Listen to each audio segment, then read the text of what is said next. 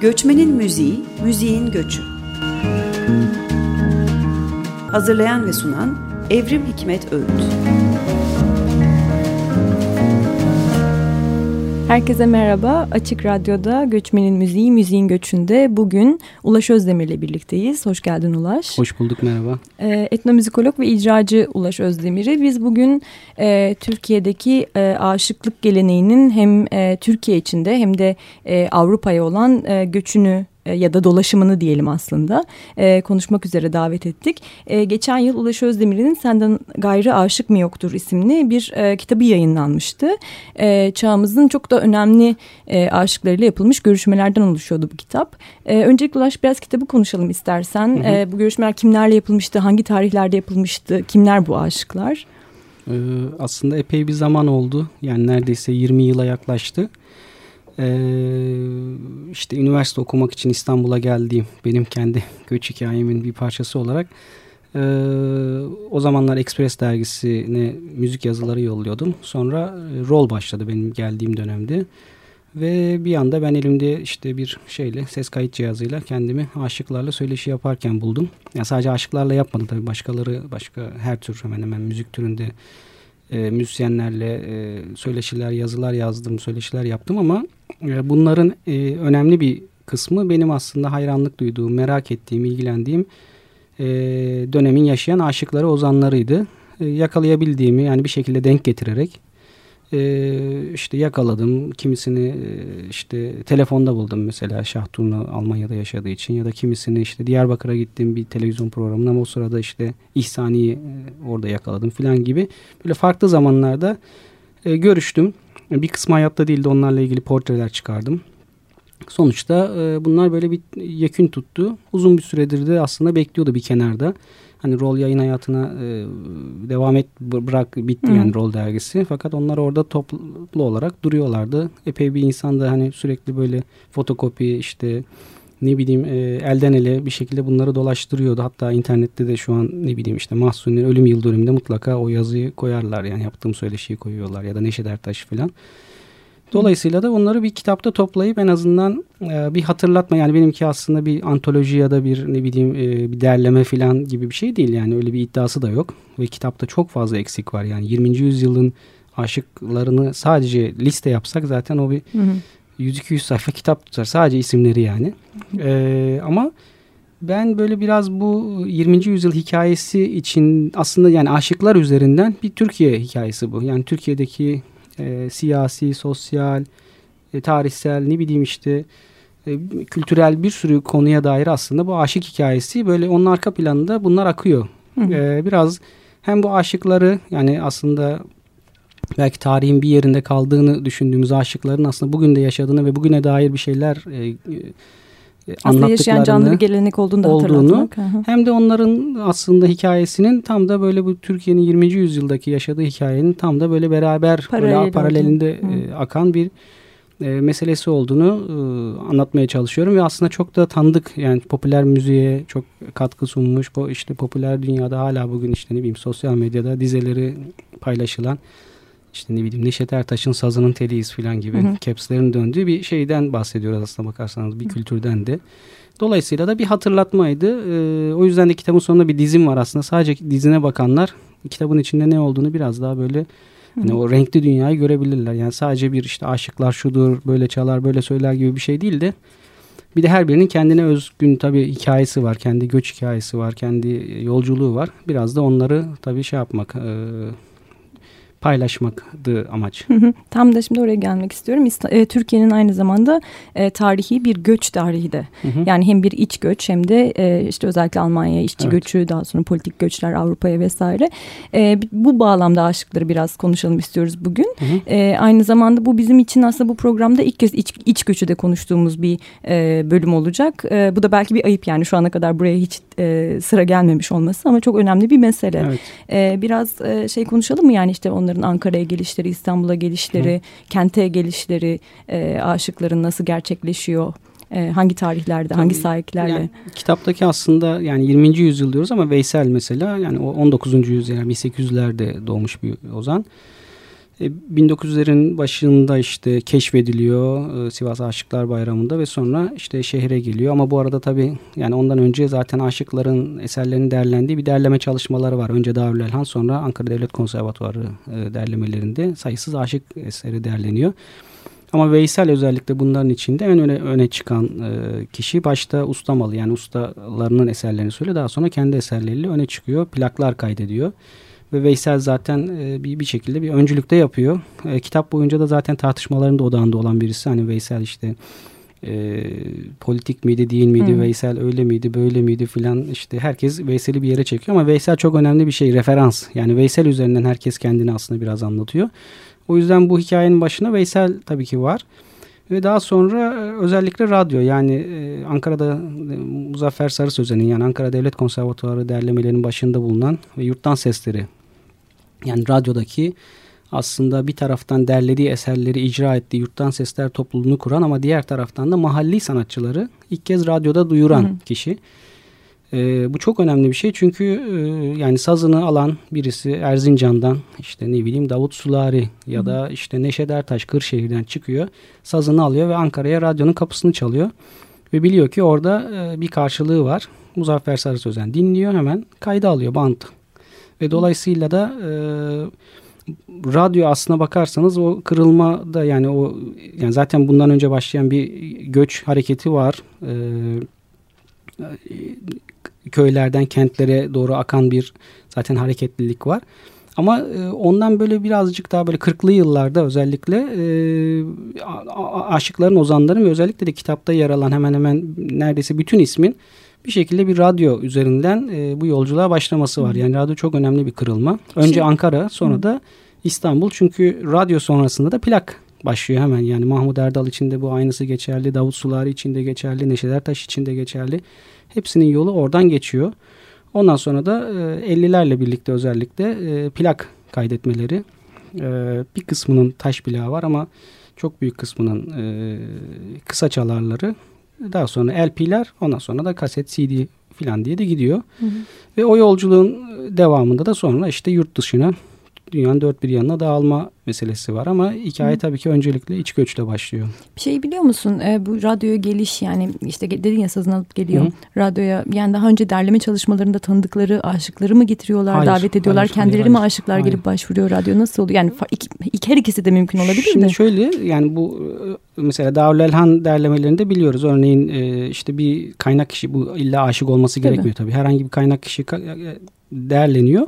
Daha sonra onların içinden bir kısmı plak yapmak üzere şehir zaten çağrılıyor ve hı hı. kaydediliyor. E, fakat e, Ankara Devlet Konservatuarı şeylerinde derlemelerinde yer almayan ozanlar rahatlıkla gelip bir mahalli sanatçı olarak çünkü orada bir şey var yani yurttan seslerde bir mahalli sanatçı e, durumu var. Hı.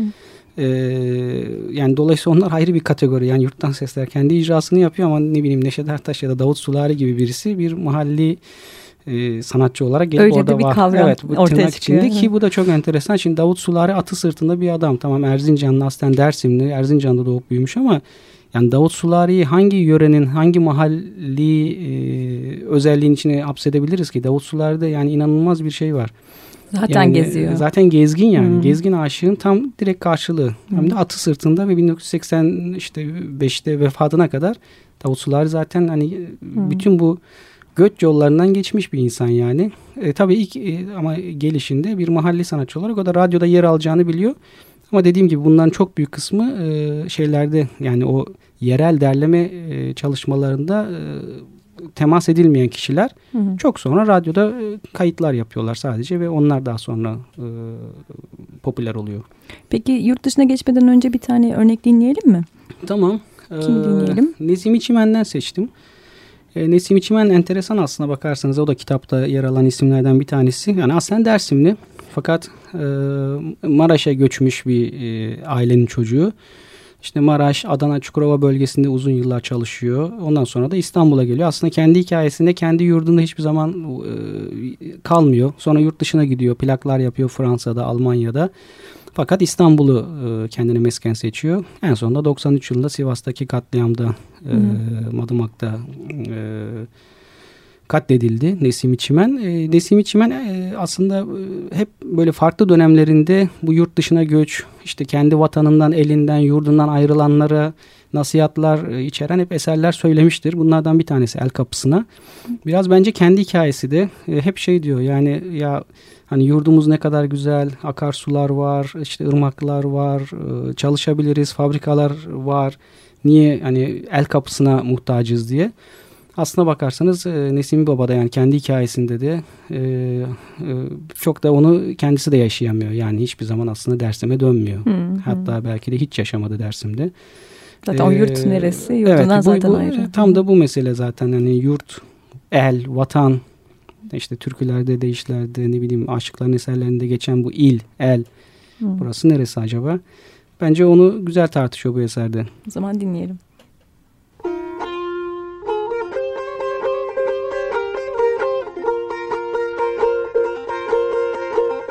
Göçmenin Müziği Müziğin Göçünde Ulaş Özdemir'le birlikteyiz. Senden gayrı aşık mı yoktur e, kitabı üzerine konuşuyoruz ve e, az önce Nesim İçimendel El Kapısına'yı dinledik.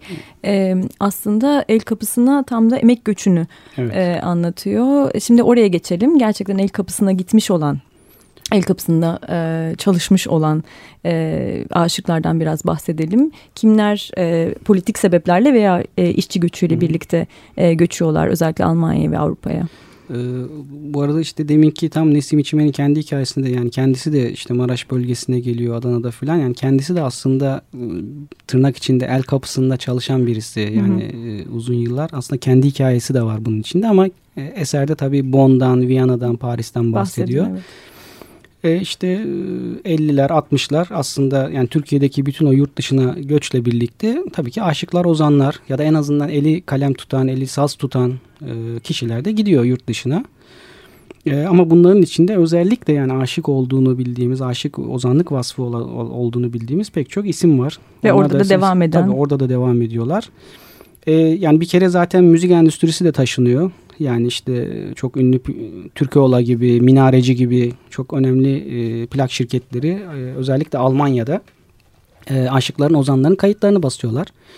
E, bunların içinde e, yani bir yandan Türkiye ile ilgili eserler yazan var ama bir yandan da oradaki yaşamı yani oradaki işçilerin durumunu, oradaki yaşanan meseleleri hatta böyle yer yer içine Almanca o biraz böyle yarım olan Almancayı e, katma, Hatta Almanların Türklere olan e, diyelim kullandığı kelimeler ya da kötü e, sözlerini içine katan yani sayısız örnek var. Fakat o, e, bunların içinde tabii bir kısmı çalışarak yani gerçekten e, emek gücünü kullanarak işte çalışmaya giden kişiler bir kısmı da politik sebeplerle e, giden aşıklar, ozanlar. Mesela Zamani gibi, mesela Şah Turna gibi kitapta da var Şah Turna ile uzun bir röportaj. Onunla e, telefonda yapmıştım. Ve halen Berlin'de yaşıyor Şah Turna. Ee, ya da Ozan Emekçi mesela Maraşlı. Ee, Emekçi de e, babası Maraş katliamında e, öldürülen e, bir Ozan ve e, çok uzun yıllardır yani yaklaşık 40 yıl oldu.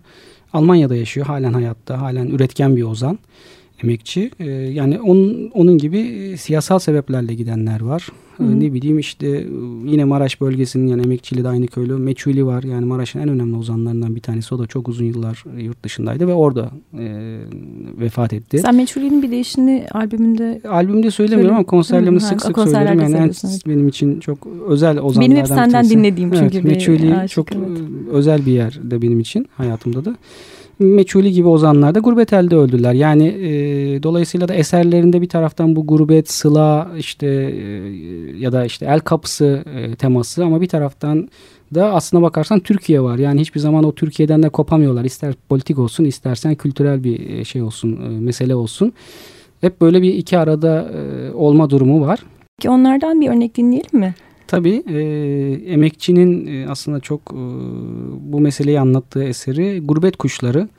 E, sanırım bu sıla, gurbet, e, demin hani vatan, el, il, hı hı. işte yurt e, konuştuk ya. Hani bir yeni şey olarak, e, kapı olarak belki e, emekçiden dinlersek o biraz daha böyle meseleyi başka göçe bir yere götürecektir. Göçe dair bütün temaları aslında böyle kat etmiş oluyoruz evet. böylece. Dinleyelim. Göçmenin Müziği Müziğin Göçünde Ulaş Özdemir'le birlikteyiz. E, Aşık Emekçi'den Gurbet Kuşlarını dinliyoruz bir taraftan. Evet. E, peki Ulaş biraz önce müzik piyasasından, müzik endüstrisinden bahsettin. Hı hı. E, bu yurt dışına gidip gelişlerde herhalde yurt dışında yapılan albümler falan da tabii, tabii. var. Yani bir tür orada bir keşfedilme hali, Avrupa'ya açılma tabii. diyelim belki. E, o nasıl gerçekleşiyor? Yani o iki türlü bir tanesi yerli firmalar. Demin bahsettiğimiz yani işte Minareci gibi, Türkiyola gibi... E, şirketlerin e, aşıkları, ozanları yurt dışında kaydettiği ya da buradaki albümlerini yurt dışında bastığı bir şey var, bir dinamik var. Ama ikinci bir mesele var ki bence o kısmı çok önemli. E, Türkiye'de gelip çalışmış ya da bir şekilde Türkiye'deki aşıklarla, ozanlarla ilgilenmiş mesela Kurt Reinhardt, Ursula Reinhardt gibi e, araştırmacıların e, öncülük yaparak e, aşıkları yurt dışında kaydettiği e, plaklar var. Yani Feyzullah Çınar'ın e, birkaç tane Fransa'da ve Almanya'da kaydedilmiş. Nesim İçimen'in, Ali Ekber Çiçek'in ki bunlar yani çok büyük şirketlerden, Radio France'dan, e, Okora'dan mesela basılmış e, plaklar bunlar ve bunlar da başka bir kapı açıyorlar. Hı. Fakat bu aşıklar yani Nesim İçimen gibi işte Alek Belçek ya da Feyzullah Çınar gibi bunlar sıklıkla yurt dışına gidip çalmalarına rağmen aslında orada yaşamayı tercih etmiyorlar. Onlar tekrar Türkiye'ye dönüyorlar. E orada da başka bir tuhaflık çıkıyor. Yurt dışında bu kadar bu insanlar popülerken aslına bakarsanız Türkiye'de işte tam da Nesim İçimen'in oku, anlattığı gibi e, ya da işte Feyzullah Çınar'ın kendi hikayesi yani temizlik işçisi olarak çalışıyordu.